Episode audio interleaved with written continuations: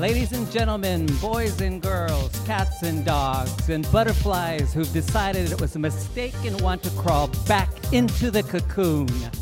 Welcome live from the annual conference of the Michigan World Language Association in sunny downtown Lansing. It's Tea with BVP. Hi, I'm your host, BVP, aka Bill Van Patten. I'm the guy who makes input sexy. And speaking of sexy, let me introduce my co hosts. To my left, for those of you here at the conference, those of you out listening in the audience, will just have to imagine somebody on my left. It's the beautiful Angelica Kramer. Say hi, Angelica. Hello, everybody. And welcome to my, tell them the. Herzlich willkommen zur MIWLA-Konferenz und zu Tee mit BVP. What she said. and to my right is the equally sexy Walter Hopkins. Walter, say hi. Hi. Oh, come on. No, my give. serious. Good Walter. afternoon, everyone. Thank you, Walter. My God, it's like pulling teeth with this guy. I have to talk about your raise next time. Okay, again, we're live from the Michigan World Language Association annual conference held here in Lansing Center. And before we begin, I have an announcement to make. We are so excited. We now officially have 500 followers on our website. Yay! That's all after only one episode. So we're real excited about that. Okay, so at the beginning, I made a joke about the guy who makes input sexy. And the reason I said that is because I was listening to Stephanie Miller on Progressive Radio. I, I do listen to Progressive Radio. And Stephanie Miller is a, a stand up comic, and she has this radio show every day. Um, and she takes her, her radio show on the road, and she calls it the Sexy Liberal Tour. So I'm thinking we need to do something similar, right? You know, we need to like make the sexy SLA tour. We need to I make- like- I we like need it. to- we I need to like make it. SLA sexy, right? Well, we So- do. I mean, yeah. I want to be like Justin Timberlake. I want to bring sexy back to SLA. I mean, just like Justin Timberlake, right? Walter, you know who Justin Timberlake is, right? I'm not sure I do. I'm not sure you Oh, do either. You know, Walter. Walter is the worst person for pop culture. He doesn't know anything. So I have devised a little test for Walter Hopkins on pop culture before we start our, our session for today. So I'm just we're going to ask thrilled. Walter three sets of questions easy, medium, and difficult. And we're going to see how he does on pop culture. Are you ready, Walter? I'm not sure. Are I'm you ready, to for bring? Are you ready to bring sexy back? Okay, here we go. Okay, so here's pop culture. Easy question: Who is the host of Jeopardy? Alex Trebek. Right. Ding, ding, ding. Wow, okay, excellent. I knew that one. Okay, another one. What popular TV show starring Jim Parsons is going off the air at the end of this season? Who's Jim Parsons?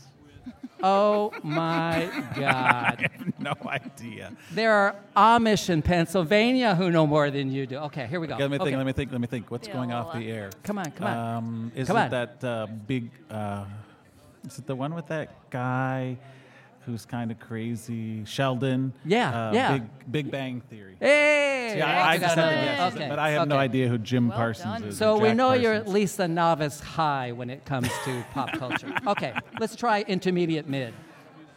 What star of The Voice is recently divorced from his celebrity spouse? No idea. Anybody? Is it a star, That? like a singer? You mean, or Come one of the this judges? is easy. Everybody knows this, right? Blake Shelton. Somebody Blake here at the conference. Blake Shelton. He's and he's divorced singer. from Miranda Right, Lambert. okay, Okay, I one don't more know who that intermediate mid Okay, question. okay. What pop singer is known for her reclusiveness, including not showing her face while she is singing? And she's going to host SNL this weekend. Not host, but be the guest music star. I haven't the slightest idea. Come Who on. hides her face I while am she's going singing? to hang you from a chandelier, Walter. That's, So I get to- that's, that's rough. it is Sia. oh, yeah. Who? Sia. Yeah, Who's you know. Sia? I Sia wouldn't wanna be. Oh, I want to from the see it in a chandelier. Kia. Okay, all right. I know that one. Okay, I doubt if Walter can get these last two questions. These are the bonus genius PhD questions. Okay. okay. With what singer's estate did Robin Thicke and Pharrell Williams settle a multi million dollar lawsuit and over what song rights? Okay, read it again. With what singer's estate did Robin Thicke and Pharrell Williams settle a militant, mil- multi-million dollar lawsuit. Militant lawsuit. A okay. multi-million dollar, multi, oh my God. Multi-million dollar. what she said. A lawsuit. multi-million dollar lawsuit and over which song rights? Can I call a lifeline? No. Yeah. Yep. You can. Um, you can ask the audience. Anybody in the audience. I can ask the audience. Okay, it's Pharrell Williams. That's the guy who does the happy song, right? Oh, good. See, I knew that one. I'll give you, this is like teaching. I'll give you Um, half a point for Okay, that. half a point. I have I haven't the slightest clue. Anyone out in the audience want to approach the microphone to- and to help Anybody us out? know? Anybody know? Okay, it was, The song would be Blurred Lines. the song was, no. The song rights was Got to Give It Up by Marvin Gaye. Yeah. The song they did was Blurred Lines. Okay, last one. If you can get this, Walter, I'm going to. Can we stop the torture now? Can no, we no, no. ask This is the last the one. next question? I gotta, I gotta warm No, the no, no, audience up before we start the serious stuff. Okay. Okay. So, ready for this? Easy. I'm ready. This is easy. For a difficult question, it's easy.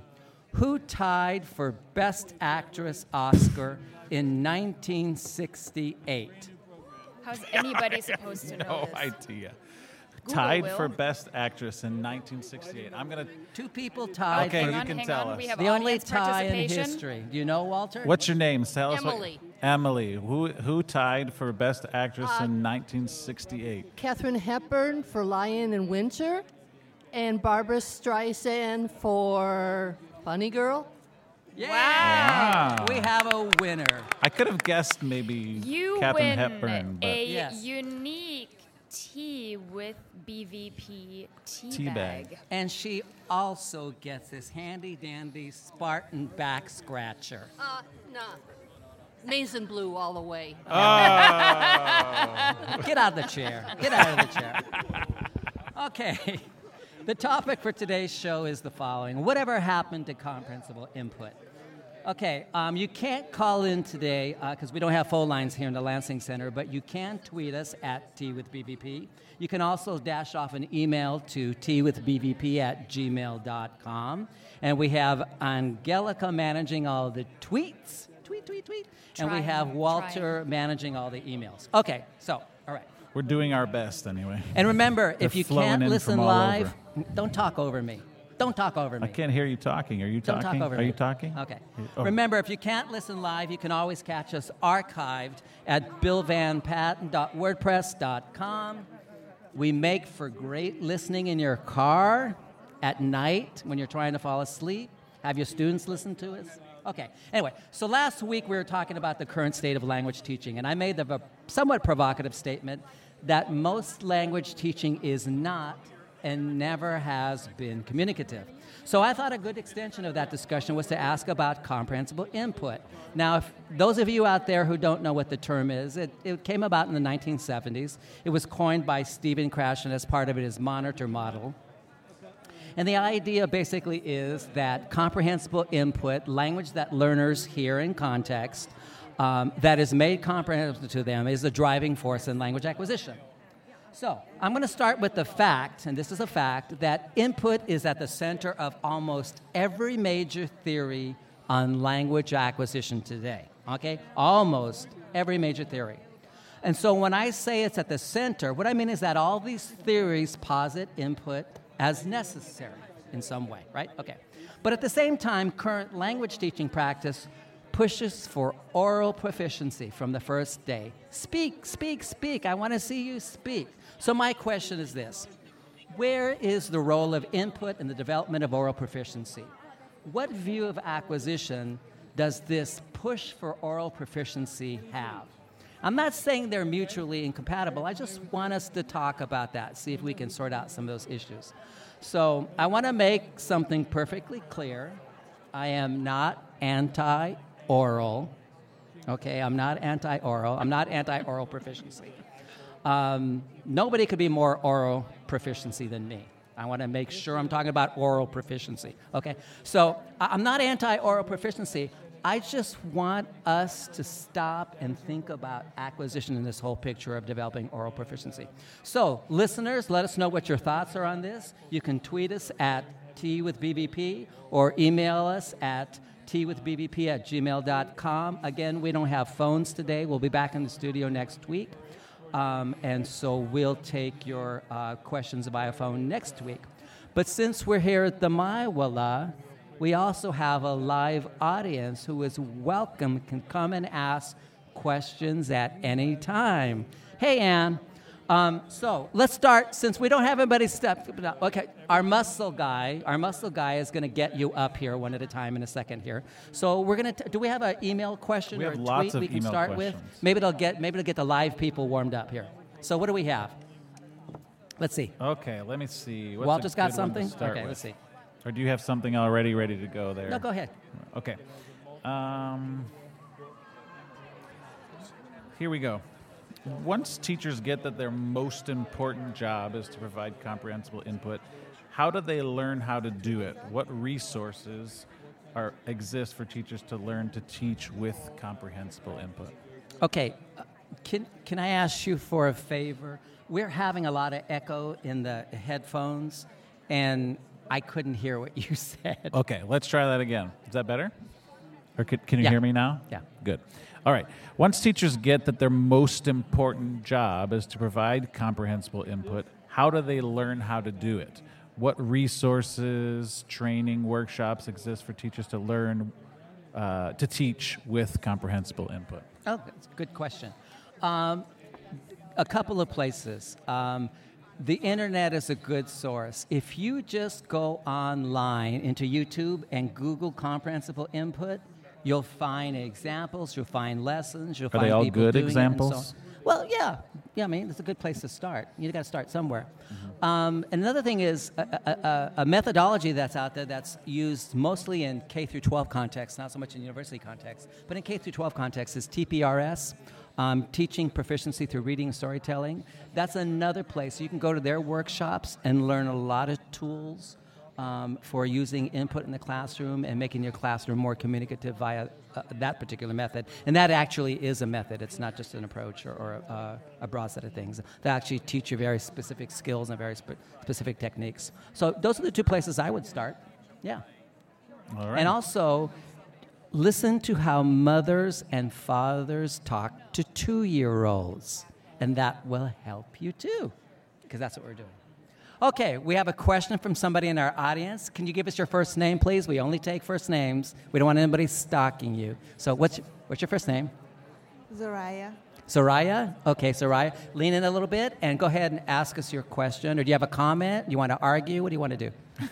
well, you were talking about um, comprehensible input and producing the language. So, which, um, why are we focusing, or some people are focusing in producing?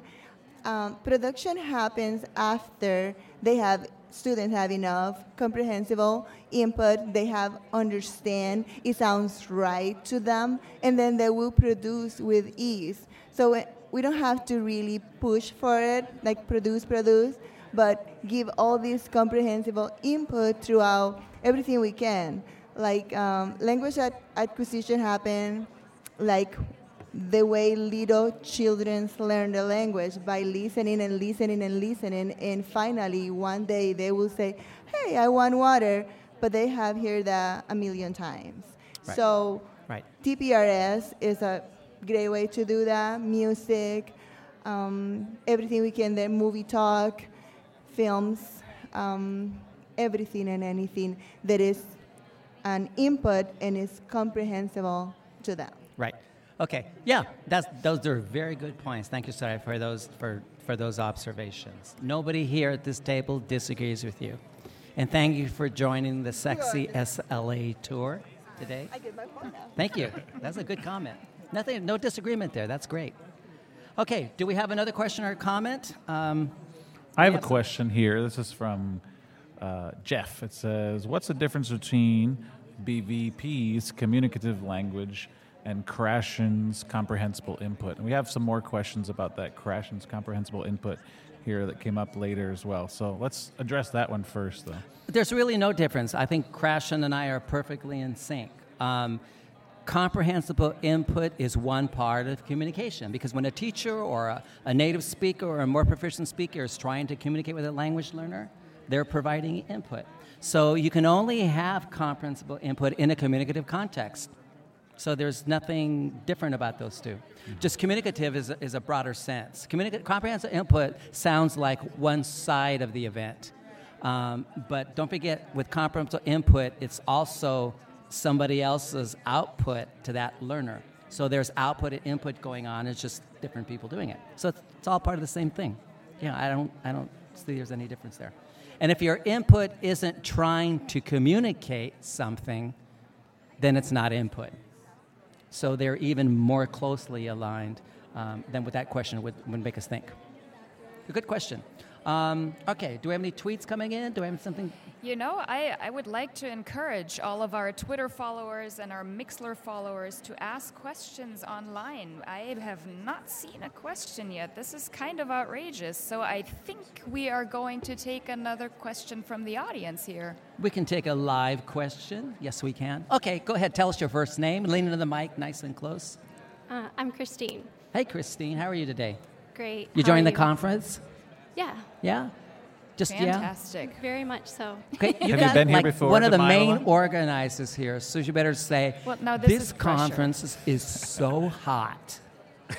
Can you say that? this conference is so hot. You can Don't use another term if you us. Uh, want this to. conference is so Amazing. amazing. There we Okay, go. much better. What's wrong with Thank hot? you. Have you been means Have you been here before, Christine? Yes. Okay. Oh, great. good. Okay, so you're not a newbie. Good. Okay, so what can we talk about with you today? What's your question? Okay, I have a question. Um, in class, you know, the main source of comprehensible input for students is us. And so, my question is you know how students acquire language at different rates? So, if a student approaches and they ask me, I feel like I'm falling behind, and how can I get more practice or input? What, how, what should I recommend to them? And also the student on the other end of the spectrum that wants more because maybe they're acquiring faster than the others. A- And that's always question. the case. You always have individual differences, right? We talked about that earlier today, and in the session I was at before we came here to the um, to the show. Um, yeah, that, that's tough. We have to. All of us have to deal with individual differences in our, our teaching, no, no matter what we do. Um, I, I want to back up though and look at the first part of the way you phrased your question. You said something about the student who feels they want to catch up. Is that what you said? How did you, how did you phrase it? Yeah, like if they feel like they're falling behind. Okay. How does a student or a language learner knows he or she is falling behind? Like if I ask the class a question and everyone's answering C and they're answering no. Okay, and and they answering no, not because they really mean no, but because they misunderstood the question. Right. Ah, okay, got it. Yeah. Um, okay, then um, I, I, I, that's a tough one. I, I, what are they doing outside of class? Now, what level do you teach? I teach all four of the first semesters at community college. So okay, so you can give them outside work and expect them. Yeah. So what kind of outside class work are they doing? What are they, what are they doing? Well, that's a good question because it's changing a lot right Uh-huh. now. Um, I'm trying to get away from the workbook so that they can get input, but it's really limited as Yeah. far as what's comprehensible for Right. them. Okay. And, and and that's where the first place I would look at what people need out is. Okay, so they've got you for 50 minutes in the day. So what are they doing outside of class? What what are we giving them to do as outside work? That's a question we should all be asking. So if someone feels like his or her comprehension skills aren't keeping up with other people's, they should be engaged in more comprehension-based activities outside of class. That's what they should be doing. So we should have some kind of online materials that they can work through with that. Um, and if there don't exist, unfortunately, we have to create them. We've, we've created all our own materials at Michigan State in Spanish and French, so, so we're sensitive to that. We, we kind of understand what you're going through. Um, for the opposite person who uh, is doing more, I'm not sure they need to do anything else unless they just want to. Um, so it's all contextualized in terms of why they need to be at a certain level as opposed to another. Um, yeah, and so I would the person who's not comprehending as much as other people, just have them do some more comprehension stuff outside of class. Um, you know, maybe music, maybe watching TV, maybe there's stuff uh, online that you can look at. Uh, I think it would be great if we had a website or something where teachers could put resources appropriate for different levels. there you, know, go. An individual wouldn't have to have this huge list of resources we find all on our own. Right, there you go. That's a good. Okay, there's our takeaway for today. Is that right there? Okay. Excuse me, I'm getting a little uh, frog in my throat. Thank you, Christine. That was a great question. Thank you very much. That was Thanks, a really It's a tough question. My gosh. Ask me something easy. Like, ask me why verbs move in Spanish and they don't in English. so, Why do they? because they got U-Hauls. Because they have U-Hauls and they can. They can. You're move. so funny. I know I am. Okay. Um, oh, we got another person walking right up. No, God, I love these non shy people walking right up and ready to ask questions. Tell us what's your name? I'm Bethany. Bethany. Where are you from, Bethany? I just moved here from California, What part of California? Torrance near Redondo Beach in Southern California. I know where. I'm from San Francisco, but I still like you. we have this thing in California between Northern and Southern California, right? Yeah. Uh, definitely. Yeah, I grew up. I grew up in San Francisco, and so, anyway, so, So what where are you what do living wanna here in talk- Michigan? That's I a personal question. Yeah, Oh no, we're asking where Seriously. people are from. Okay, well we'll blot that out, I guess. We're not allowed to say cities, just states. Sorry. yeah. We don't want anybody to stalk. Okay, so what do you want to talk about? What's your question? Well, I got a new job when I moved here, and I Good usually teach 9th through 12th grade Spanish. Now I'm teaching kindergarten through 6th. Whoa. So it's a huge difference. It is. Mm-hmm. and my sixth graders are middle school, so I see them every day. And I'm a huge fan of comprehensible input and find it very easy to use with them since I see them so often. But with my elementary school kids, I see them once a week for 50 minutes, and I'm struggling to use the same CI techniques with them. So I was wondering what recommendations you have for me. You shouldn't. You shouldn't feel struggle at all. You just. You just. There's no struggle. You just have less time. That's all it is. so you do less with the. What are they? How old are they? The lower ones. Um, they're like five. Five or six. So you do less with the five, five to six years old over time compared to the middle school kids, the, six, the sixth graders. That's all. That, that's that's what's got to happen. Don't don't think worry just about the it. The expectation has to be different. What are you Yeah. going to be able to accomplish with yeah. with when you I I mean I remember having a similar similar situation in the past where uh, you know you're meeting a class once a week it just you feel like you're not actually able to meet your goals? What is it you're trying to accomplish? You can't accomplish very much when you're only meeting one week or once and a week rather but week you have to reteach the same Right, you're stuff feeling like you're coming back. week. Ah. So I think that's really the only thing is just adjusting what your expectations are, adjusting what your goals are, and saying, you know, this is what I'd like to accomplish by the end. Instead of saying this is what I'd like to accomplish by the end of this month, maybe this is what I want to accomplish by the end of the year because this is what I'll actually feasibly be able to to have to be to get them to be able to do with language. So unfortunately, You taught elementary school? I, I taught fifth and sixth grade, uh, and it was uh, once a week. Once a week. You know, so and what types of things could you accomplish with them in a year? it's I I only had them for 10 weeks even so it was 10 weeks once a week it was 10 weeks in french and 10 weeks in spanish and so you know really at that point there's very little that you can accomplish with them unfortunately you just- but uh, I, I can't even think you know what were some of the things we were able to accomplish i mean i was able to get them to communicate like what's your name and how are you and you know minor uh, I like things that they could blue. talk I about. like red. You know. the- yeah, yeah things that You have to have. You just have stuff. to have more appropriate goals for that level. That's all. Well, I guess I'm just Yeah. wondering like how to do the same storytelling techniques with them. That may not be possible. You may have to think of some other things, or you may have to have really short stories that can be done in an hour, and that don't continue over time like that. So, sorry about that, but that's just have to change your goals. Okay. All right. thank you. Thank you, and welcome to Michigan. Thank you. And Have good- before we send off, Bethany, you got a shout out on Mixlr from Jason. You are a project coach member. I am. Fantastic. All right, somebody was right listening now. to you. Look at that. Amazing. They're stalking you on Mixlr. Would you like a back scratcher? Of course. A Spartan extendable back scratcher. I need one as my belly keeps getting bigger. There you Uh oh. All right. There you go. Thanks a lot, Bethany. Thanks, Bethany. All right. We can talk later, Bethany, if you have more questions. Yeah. Okay. Okay, it's time for a commercial break. So if you um, if you hang on for a second, those of you tweeting and emailing, and those in the audience, we're going to do a quick commercial break. Have you ever watched your dog go down on a rawhide chewy and said to yourself, By gosh, I wish my dog could chew in another language? If this sounds like you, then we need to tell you about Rosetta Bone. Rosetta Bone is the new program that gets your favorite canine to gnaw in other languages. I was tired of my dog's monotonous chewing, so I invested in the Spanish version of Rosetta Bone. Now my dog happily gnaws away with a Latin twist. Arf, arf, qué bueno. Arf, arf, delicioso.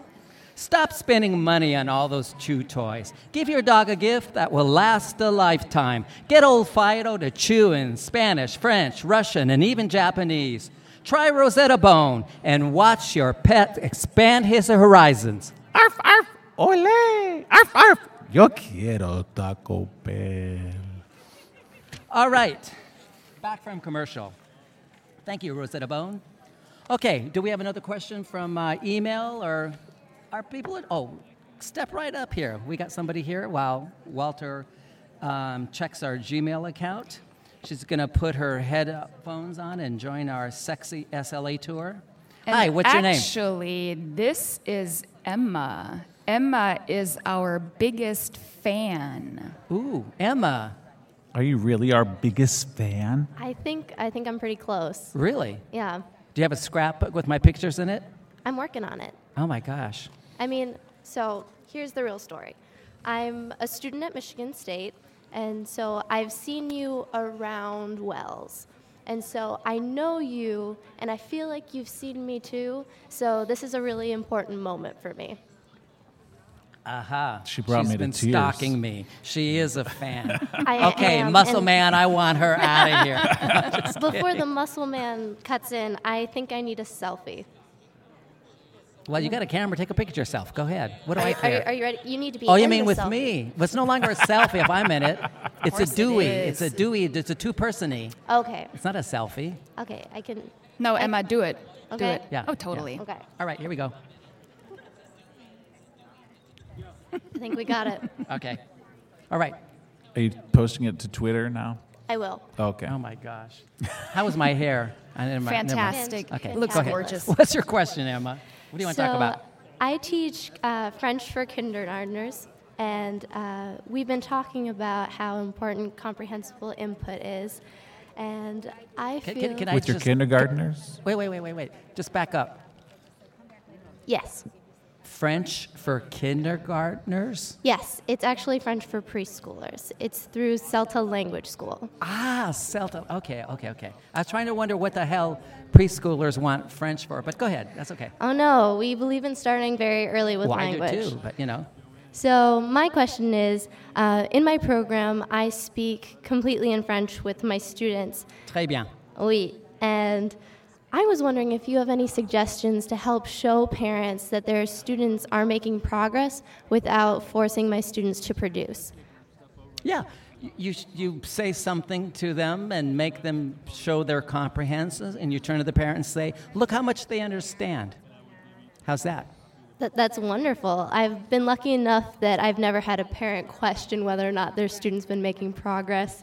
Um, at the end of our uh, school semester, we have a little demonstration for the parents, and they usually are very satisfied. Yeah, they should But- be, yeah. And if you just educate the parents and just remind them that comprehension typically precedes production, and that production is going to be lag behind, and then they should be okay. You just have to educate the parents a little bit.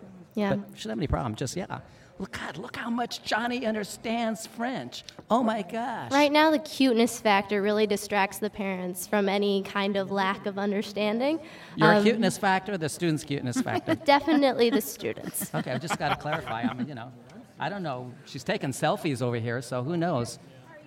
Okay, she's got this self cuteness awareness index or something.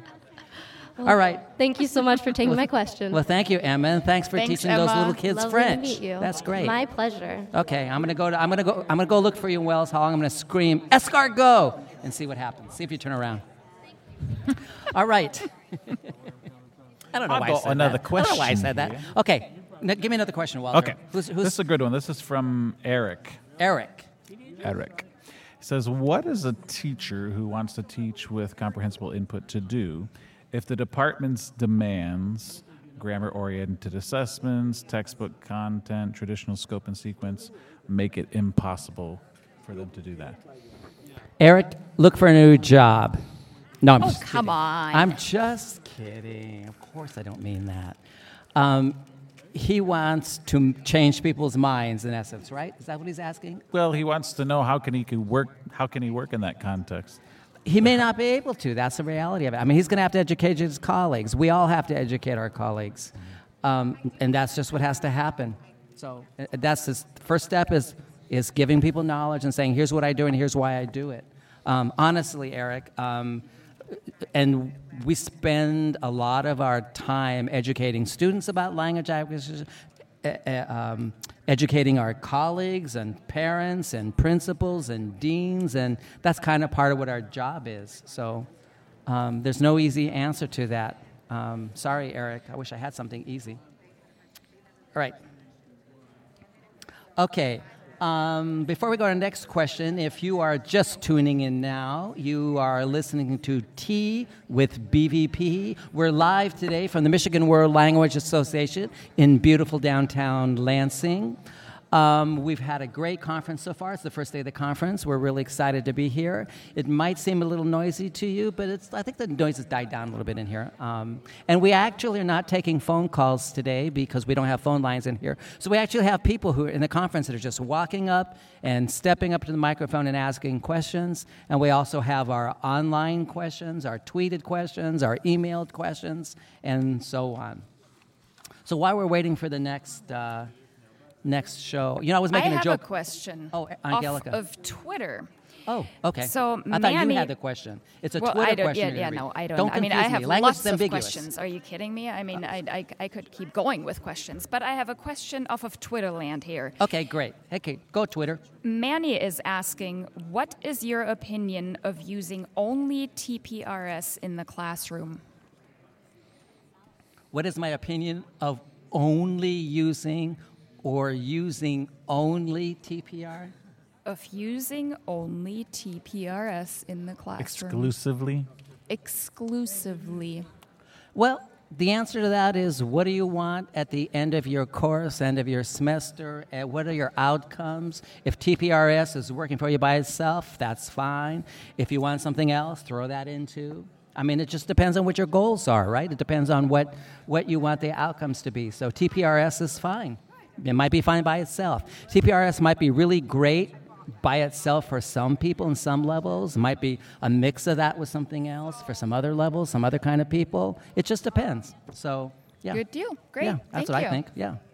Yeah. I'm all about the TPRS. All about the TP. Oh, I can't do that, can I? Doesn't. All right. So who do we have here All sitting? We have the this nice young man the sitting in front of us. Tell us your name, please. Uh, my name is Thomas McDonald. Oh, don't tell us your last name. Oh, I'm sorry. Do you have a farm? Uh, no, not. I sold it actually. He's not So- old. Come on. Yeah. No, but uh, maybe his dad uh, or his grandfather had a farm. I was going to say old McDonald had Yeah, a I know. Yeah, we had one. Yes, we Let me did. Oh, you get the did? punchline, Yes, No did. way. Yeah. See? We had a See? finca actually. Oh. What kind of, Oh, what Yeah, kind? finca.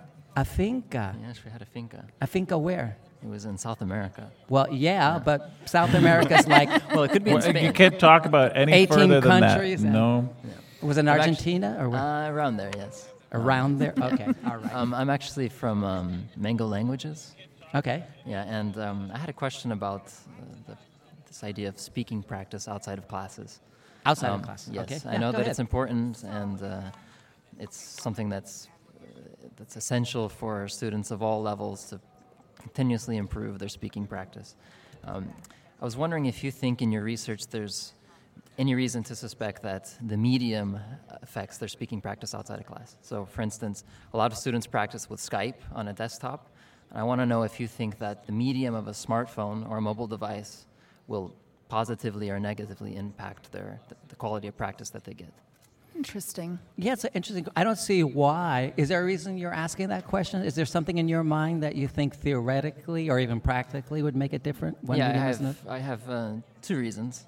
Yeah? The first is a theoretical, as you say. Um, I think people are accustomed to speaking in a certain way over phones. That's distinct from the way that they're used to speaking um, via uh, Face Skype, to for face, instance, yeah, face to yeah. face to face, and also face to face via desktop. Let's say. Right.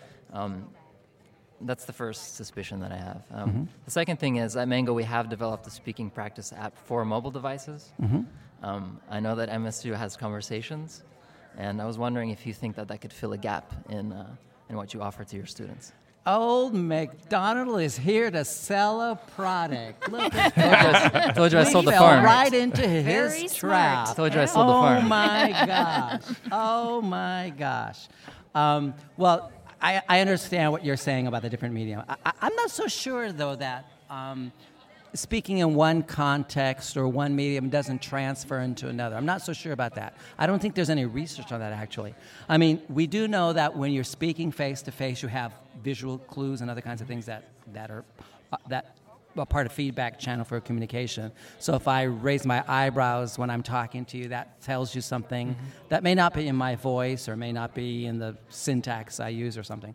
Um, so we know that, but um, I'm not so sure that makes a big difference in the big picture of learning how to communicate in the language. I just don't know. I think it's a good question, but I, I don't, I don't, I don't think it would. I think the skills are transferable. Okay. I, I do know that some students struggle with speaking over the phone in foreign languages. Right. Um, I was just wondering if you've had that, you've seen that in your own experience or in the experience of your students. God, I know p- native speakers who can't speak on the phone. I was talking to this guy recently. Talking to him on the phone was like pulling teeth. Okay, here's how the conversation went. Here's how it went. It was like, okay, so how was your day? Good. Uh, well, what'd you do? Oh, well, I was at work all day. Can you like elaborate, please? Some the phone can be an inhibiting device for people generally, not just second language learners. Um, and then there are people face to face who are like that too. Like you look at like look at Walter sometimes, and I'll ask him a question, and I get this blank stare back from him. I go like, "What is my input not comprehensible? What, what what's going on here?" Um, but I don't think Walter ever has a problem saying anything. Yeah, mm-hmm. no, but sometimes I do get that blank look from you. I was Sometimes. Yeah. Okay. I don't know. Anyway, anyway so it, it, it- could just it could be the medium of the phone, but I, I don't know. I don't know. Okay. I, I don't think it's going to be a problem in the long run. Okay. And actually, when you think about it, if they can talk on the phone, they can talk anywhere, right? Hopefully. So it's the more marked medium. So, Okay. but Thanks yeah. for your answer. Oh, you're welcome. Thank you. Good luck selling your product. Mango languages. Oh gosh. Before we take another question, I just want to run something by you guys. What uh, do we have? wh- How's our time? How are we doing on time? How are we doing It on is time? 341. Oh, great. We got a time. So I, I- I'm going to ask the audience out there to give me feedback on this. You know, earlier I said that Stephanie Miller does that sexy liberal tour. Yeah, yeah. I am actually thinking about putting a new show together. I did. I, I haven't done a show in a while, and taking it on the road. Hmm, I want to put a new comedy show together, an hour-long show, a semi one-man show. But I'm thinking about two different names, and I, I don't know which name of the show to use. So you guys can give me your feedback. Audience can give me your feedback. So here's the first possible show theme Okay. that I would put together: the diva of SLA. that could be it. Okay. The second is I'm not retiring and you can't make me. I don't know which of those would be a better thing for a show. So tweet us. Let me know what you think. Angelica Walter, do you have a, a Well, first of all, can you repeat the two options again? Sure. The first one is the diva of SLA. Okay, the diva of SLA. Right. And the other is, I'm not retiring and you can't make me. Sounds a little bit threatening. What? How about this? I'm not retiring and you can't make me. Is that better? No. Oh. She thinks it's threatening. Walter, what do you think? You're, see, I'm getting a blank look from Walter. see? See, everybody out there? I'm getting a blank look from Walter. Because This Walter's happens thinking in all his the mind, time. You're a crazy man, so I'm trying to think of a nice name for your next show, having something. I to get I like the a diva of lunatic. SLA. The Diva of SLA. Yeah. I even got a catchy How about song that the goes with it. crazy You do? Yeah. diva? Can you sing it? I can sing part of it. It's kind of Okay. hard to sing with this echo, though. Yeah. As you all know, can do it's it. been my burden to accept my academic stardom. And whereas others would go no further, I'm obliged to speak my mind. I'm a cascading fountain of information. Allow me to apprise you of the situation. You may not like it, you may disagree, but for the next 50 minutes, it's all about me. Because I'm a diva of SLA. I'm a diva. Don't shy away, because I'm a diva, and I'm here to stay. That's my opening song. You like that? You planned this. I mean, this is what, what is going He's, on he's here? been singing this song for years. Well, our humble. see we are now humble. he talks. okay, all right. We need And another question. We my need another question. Come on, we got another question. Uh. who's who's out there? Oh, I have a question. How about Great. a Mixlr question? A Mixlr maybe? question. Um, so Lori is asking, knowing that comprehensible input is the necessary component for SLA, what's the best way to structure a curriculum? So, for an example, to present against grammar or thematic units. Sorry, I took a drink of water. My mouth was uh, I'm parched. So, uh, uh, what was that last part? It was comprehensible. so sorry. I'm thinking about here. this show. Let me, Go. I, I'm going to reread the question Thank here. you. Thank you. So, Please, knowing that comprehensible input is the necessary component for SLA, what's the best way to structure a curriculum? I don't think there's a best way. Hmm. What the great thing about language acquisition, when you start thinking about how you can implement your knowledge about language acquisition and curriculum, is you are free to invent and find out what works for you and works for your your, your personality, your students, and so on. Um, the idea being, though, that you have some kind of goal at the end, right? So you have some kind of goal you're working for. Once you know what that goal is, and you can work backwards and say, this is how I want to do it. So TPRS could be good. You could have units built around, I don't know, some kind of, you could still do themes. You just do different kinds of things. You could have task oriented um, comprehension kinds of things that Jim and I advocate in our 2003 book. Think there's different things you can do. There's no one best way. And that, again, what I like about what the acquisition research can tell us is, is you are free to experiment and see what works. Um, as long as you know what your goals are. Once you know what your goals are, then experiment, see what works. Because, you know, Angelica, you might do a class different from me, right? Yeah. And I might do a class different from, I definitely do a class different from Walter. but, so, and we could, but we could all be we working toward the same goal. Yeah, certainly. But we just do it differently, and that, that's okay. So, the, so Right. who, who was that? I don't know the person's name again. What was the person's name? Lori. So, Lori, I, there's no there's no best way. There isn't. Um, so, do we have a question from Gmail anywhere out there? We do indeed. Email land. Okay. Uh, this is I talked about the Krashen theory before, and this is kind of another question here. This is also from Eric. He says, By the way, I want everybody out there in Tweeter land. excuse me. I want you to tweet us. We got to get a campaign. I've been talking to Steve Krashen.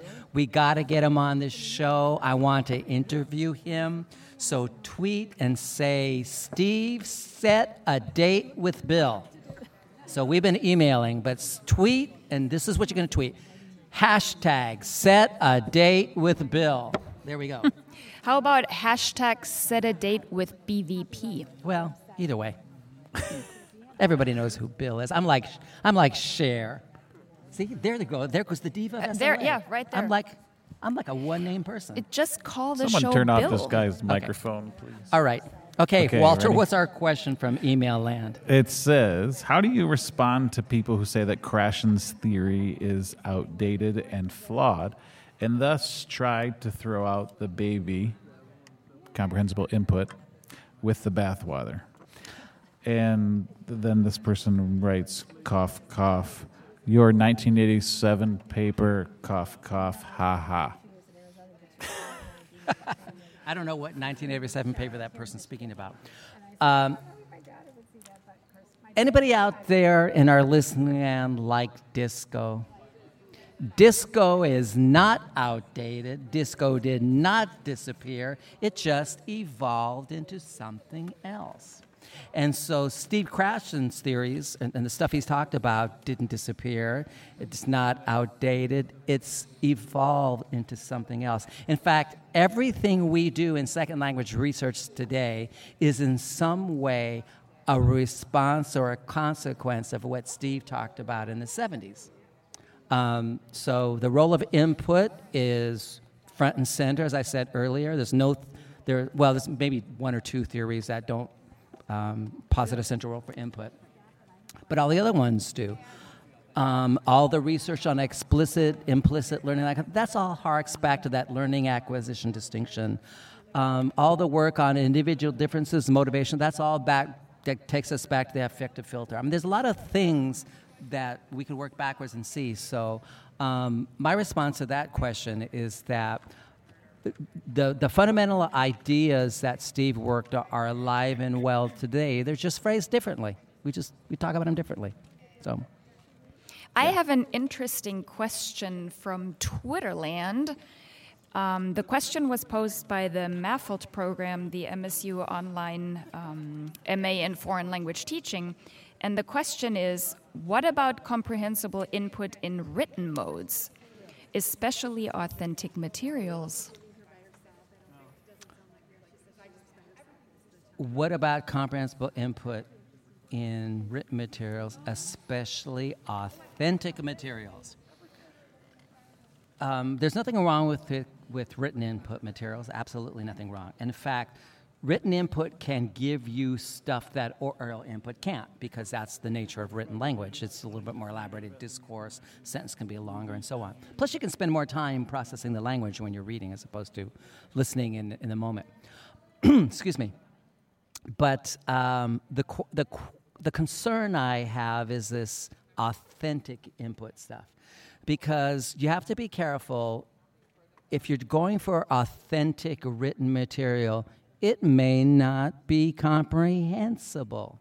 So you have to select written input the same way you work with oral input. It has to be stuff that learners can understand. If they can't understand it, they'll struggle with it and they'll abandon it and it won't do what we want it to do. So, um, does that so mean that you expect them to understand everything they hear that's written, or, or, or that they hear in listening? Say that again. Do you expect then that they understand everything that they hear in in terms of the input? No, not not everything, but they have to understand a substantial sec- part of it. So a lot of written input is just incomprehensible unless we write it uh, uh, specifically written for learners. So, like little kids aren't reading Don Quixote in the first grade in Spanish. They're reading, you know, Jack and Jill in Spanish, or I don't know what they're reading, but you know what I'm saying. That written written language has to be accessible for a certain level. That's what has to, That's what we've got to do. When when you I read to my dog at night in bed, I'm not reading him my latest book on particle physics. I'm reading my How dog many about languages does your Harry dog the Dirty speak? Dog. What's that? How many languages does your dog speak? Oh, he speaks two All right, uh, which ones? Spanish and English. Okay. Yeah. Any plans on adding more languages? Nah, he loves French. When I was working in Liaison, he would run into my office and jump on my lap while I was editing the videos. He was enamored. He would like stare at the screen. He really did. He stared at the screen and watched. He would not get out of my lap. And I'd be trying to edit the damn videos, the movie, to send it back to the director to do the actual editing. And I tried to get him off and put him on the floor, and he'd go, No. He'd put his paws back up. He had to be in my lap when I was editing Liaison. He I loves like it. French for some reason. Good. I watched, a fr-. I watched a French movie. My dog's a big TV watcher. He likes TV. But I watched a French movie recently on Netflix. Boom, he was on the sofa next to me in a second, just hmm. staring at the TV. So maybe he does want to learn French. I don't know. All right, how are we doing in time? Do we have time for one more question? We do, and I One more have question. one on Mixlr here. well, let's just check, make sure there's nobody in the audience here that wants to ask something before we go to the lines, or nobody. This is your chance. Oh, here, it, here Come on goes. up, young Yeah. man. Come on up. Don't be shy. He's just the bouncer. That's all. That's the muscle guy. we have this guy who's helping with the crowd and bringing people up to the mic so that they can um, so that they can ask us questions. And his name is Dustin. I call him Dustin De Felice because that's how you should say it. What happened? But he doesn't, say, to he doesn't really say it that last way. He doesn't really say it that way, but no, but he's not a guest. He's a he's a he's a staff member. Just like when Oh. I read your name, Walter Hopkins. Hmm. Oh gosh. Anyway, Dr. Kevorkian, I'm calling you in the morning. Okay, go ahead. Give us your name, first name, please. Lean into the mic a little bit and Just give us the, your first name. Just the first name. Just the first name. Just the first name. please Okay. clarify just the first name. Just the first name. Three times really helps. That's the repeating mm-hmm. comprehensive That's right. input That's- thing, Yeah. right? Scientifically proven. Right. So Ryan, Ryan. Where are you from, Ryan. Ryan? Kalamazoo. Kalamazoo. Yay, it's Ryan from Kalamazoo. Yay. Okay, Ryan, go ahead. All right. I actually have a couple of questions, but I want you to pick one. Oh my gosh. Multiple choice. I hate those kind of tests. Go ahead. Well, it's really. I, I'm trying to simplify it for you. Okay. Uh, I have some. I have a question for that's related to input, and another one that has to do with output. Okay. But this is supposed to be about input. So which one do you want? Start with As the we input say one. as we say in Chicago, just ask me. Ask me something. All right, Go ahead. fair enough. So students, uh, after so much input in my class, anyways, will start to babble in Spanish, which at that point it becomes input for their peers, right? Not necessarily. Well, they'd have to be listening, and it had to be comprehensible. But uh, let's say a student's repeating a phrase that I say, uh, and you know they confuse it, or maybe they I say "yo no sé," which is I don't know in Spanish, and then uh, they res- they repeat and point to me and say "yo no sé." How appropriate is it to direct them maybe towards a correction? Tú no sabes. Um, you can do whatever you want to do. I'm going to tell you that it may not make a difference. Right, and I, I've been reading about that. I know it's a very little percent of students that will make that correction. Yeah, it, there's all. I mean, there's a lot of people out there who do interaction research and feedback research, who w- want to make a case for feedback and interaction, uh, and there's all reasons to do that, particularly when it comes to meaning and vocabulary and certain kinds of things. Um, but the kind of thing you're talking about is only picked up through interaction when they start to hear the "yo no sé" from you for example, that you don't know something, Right. right? And so that's when they're going to start to internalize the say as opposed to the sabes, is when they start hearing the say in context from you. So I should not worry about that students in well output affecting the acquisition of the students. Do you have around them. kids? I do have one. You have one kid. How old? He's one and a half. One and a half. Have another one. And She's then on the way. Okay, and then Congratulations. and Thank you. then in three years, come back and talk to us and let us know if their language acquisition was retarded because they were talking to each other with two year old and three year old English. Okay? Fair enough. Are you you're going to be here with Steve Krashen? Not three Oh, years three from now, but, but you know, see what I'm you know? saying? Yeah. Yeah, the, you're the source. I mean, in your class, students know you're the center of power. You're the thing that they want to be. You're, you're like the social status person, right? And so, yeah, they might pick a few things up from each other. You know, something funny somebody says, "Oh, that's funny." I'll, you know, pick it up and say it. I'll repeat it. But for the most part, they know that you are the language they're trying to be.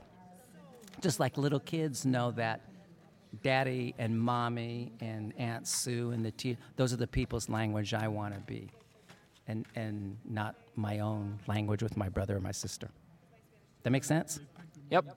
There you go. I'll give you an example, and you might hear something like this from your children. So, my little sweet daughter, who's now five, when she was learning, well, she was already talking a fair amount, but she used to say, um, if someone hurt her, she would still use myself. So she would say her brother. She would say, Zaki hurt myself. Or "Mommy, Daddy hurt myself," and you know, or something like that, or he hit myself. And so, how many times we say, "No, and you don't say myself" in that situation? Do you know how it helped? Didn't help at all. Eventually, she figured it out because she heard it correct, but. But she was saying she hurt her. He hurt myself. Daddy hurt myself. Probably for several months before it finally Yeah. took it finally made a change you know so Yeah. you know, finally i just gave up on saying you know we just let her say Zachy hurt myself Fair we enough. figured it out so Okay, we have time for. Oh, thank you, Ryan, by the way. Thanks, and good Ryan. luck. You got one on the way. Good luck. Have fun. thank you Okay, we have time for one more quick question. Do we have something from Twitterland? Twitterland? Tweet, tweet, Actually, tweet the me. question from Mixlr. This is From who? Mixlr. JJCL. From who? JJCL. JJCL. Sounds like a rap singer. JJCL. Yeah, maybe that person Whoa, is. I man. I, I wish I could. Pulling up in a stretch question, limo. Look at I- that. I- I JJCL. Okay, go ahead. So this question is for the context of Spanish as a foreign language at the college level. And the question is, what is your view of input via frequency information, such as from a corpus, especially thinking about how, key, how you can make this accessible for the teacher and the student? Okay, first, J, JCL? JJCL. JJCL. Don't get mad at me for saying this, JJCL, but please don't use the word foreign. I was raised with Spanish and English, and Spanish is not a foreign language to me. It's just another language. So let's get rid of the word foreign. Okay. World. In world language. Or modern languages, or just languages. Okay, good. Okay. Um, I'm not sure I understand the question, um, but So, what's your view of what a corpus can do? Right. I don't think a corpus can do anything at this point in time for language teaching. If you are in class using language naturally and doing what you're supposed to do in terms of communicating, your corpus and, and your language in class will look like the corpus data you're looking at outside of class. So I'm, I'm not sure what that would tell us, the corpus outside of stuff would tell us. Um, So, it doesn't provide input, it doesn't provide comprehensible input that will be useful for students? I- maybe I'm not understanding what the person means by corpus, but um, corpus to me is a body of data that exists somewhere on a website that we use to understand frequency of things in languages, collocations, and so on. But that's not input for language learners. The input for language learners is what we do in class, right? So uh, maybe I'm misunderstanding the question. So, it couldn't be written input for students. I don't see why it would be because most of that stuff on corpus linguistics or corpus stuff is going to be authentic language and it may not be appropriate. So I don't know. I, I, I don't know. Good. It has to, again, input has to be level appropriate. Okay, are we done with our questions? Are we done yeah, with our I think questions? for no today. more questions? Actually, before we are done with all our questions, Yes. uh, sorry if we couldn't get to the question that you posed on Twitter, on Mixlr, or anywhere else. Um, we hope to address those questions in the future, so please keep mixlering, keep tweeting, keep emailing, keep hashtagging away. etc etc yes. Und so weiter, Punkt, Punkt, Punkt. That's right. Okay, as we start to sign off, we want to thank a few people. We want to thank, as usual, our technical producer, Daniel Trago, who makes all the magic happen behind the scenes. We'd like to thank our media producer, Luca Giapponi, who's floating around somewhere doing uh, stuff here at MIWLA. Uh, we want to thank our terrific behind the scenes muscle man, Dustin DeFelice, today.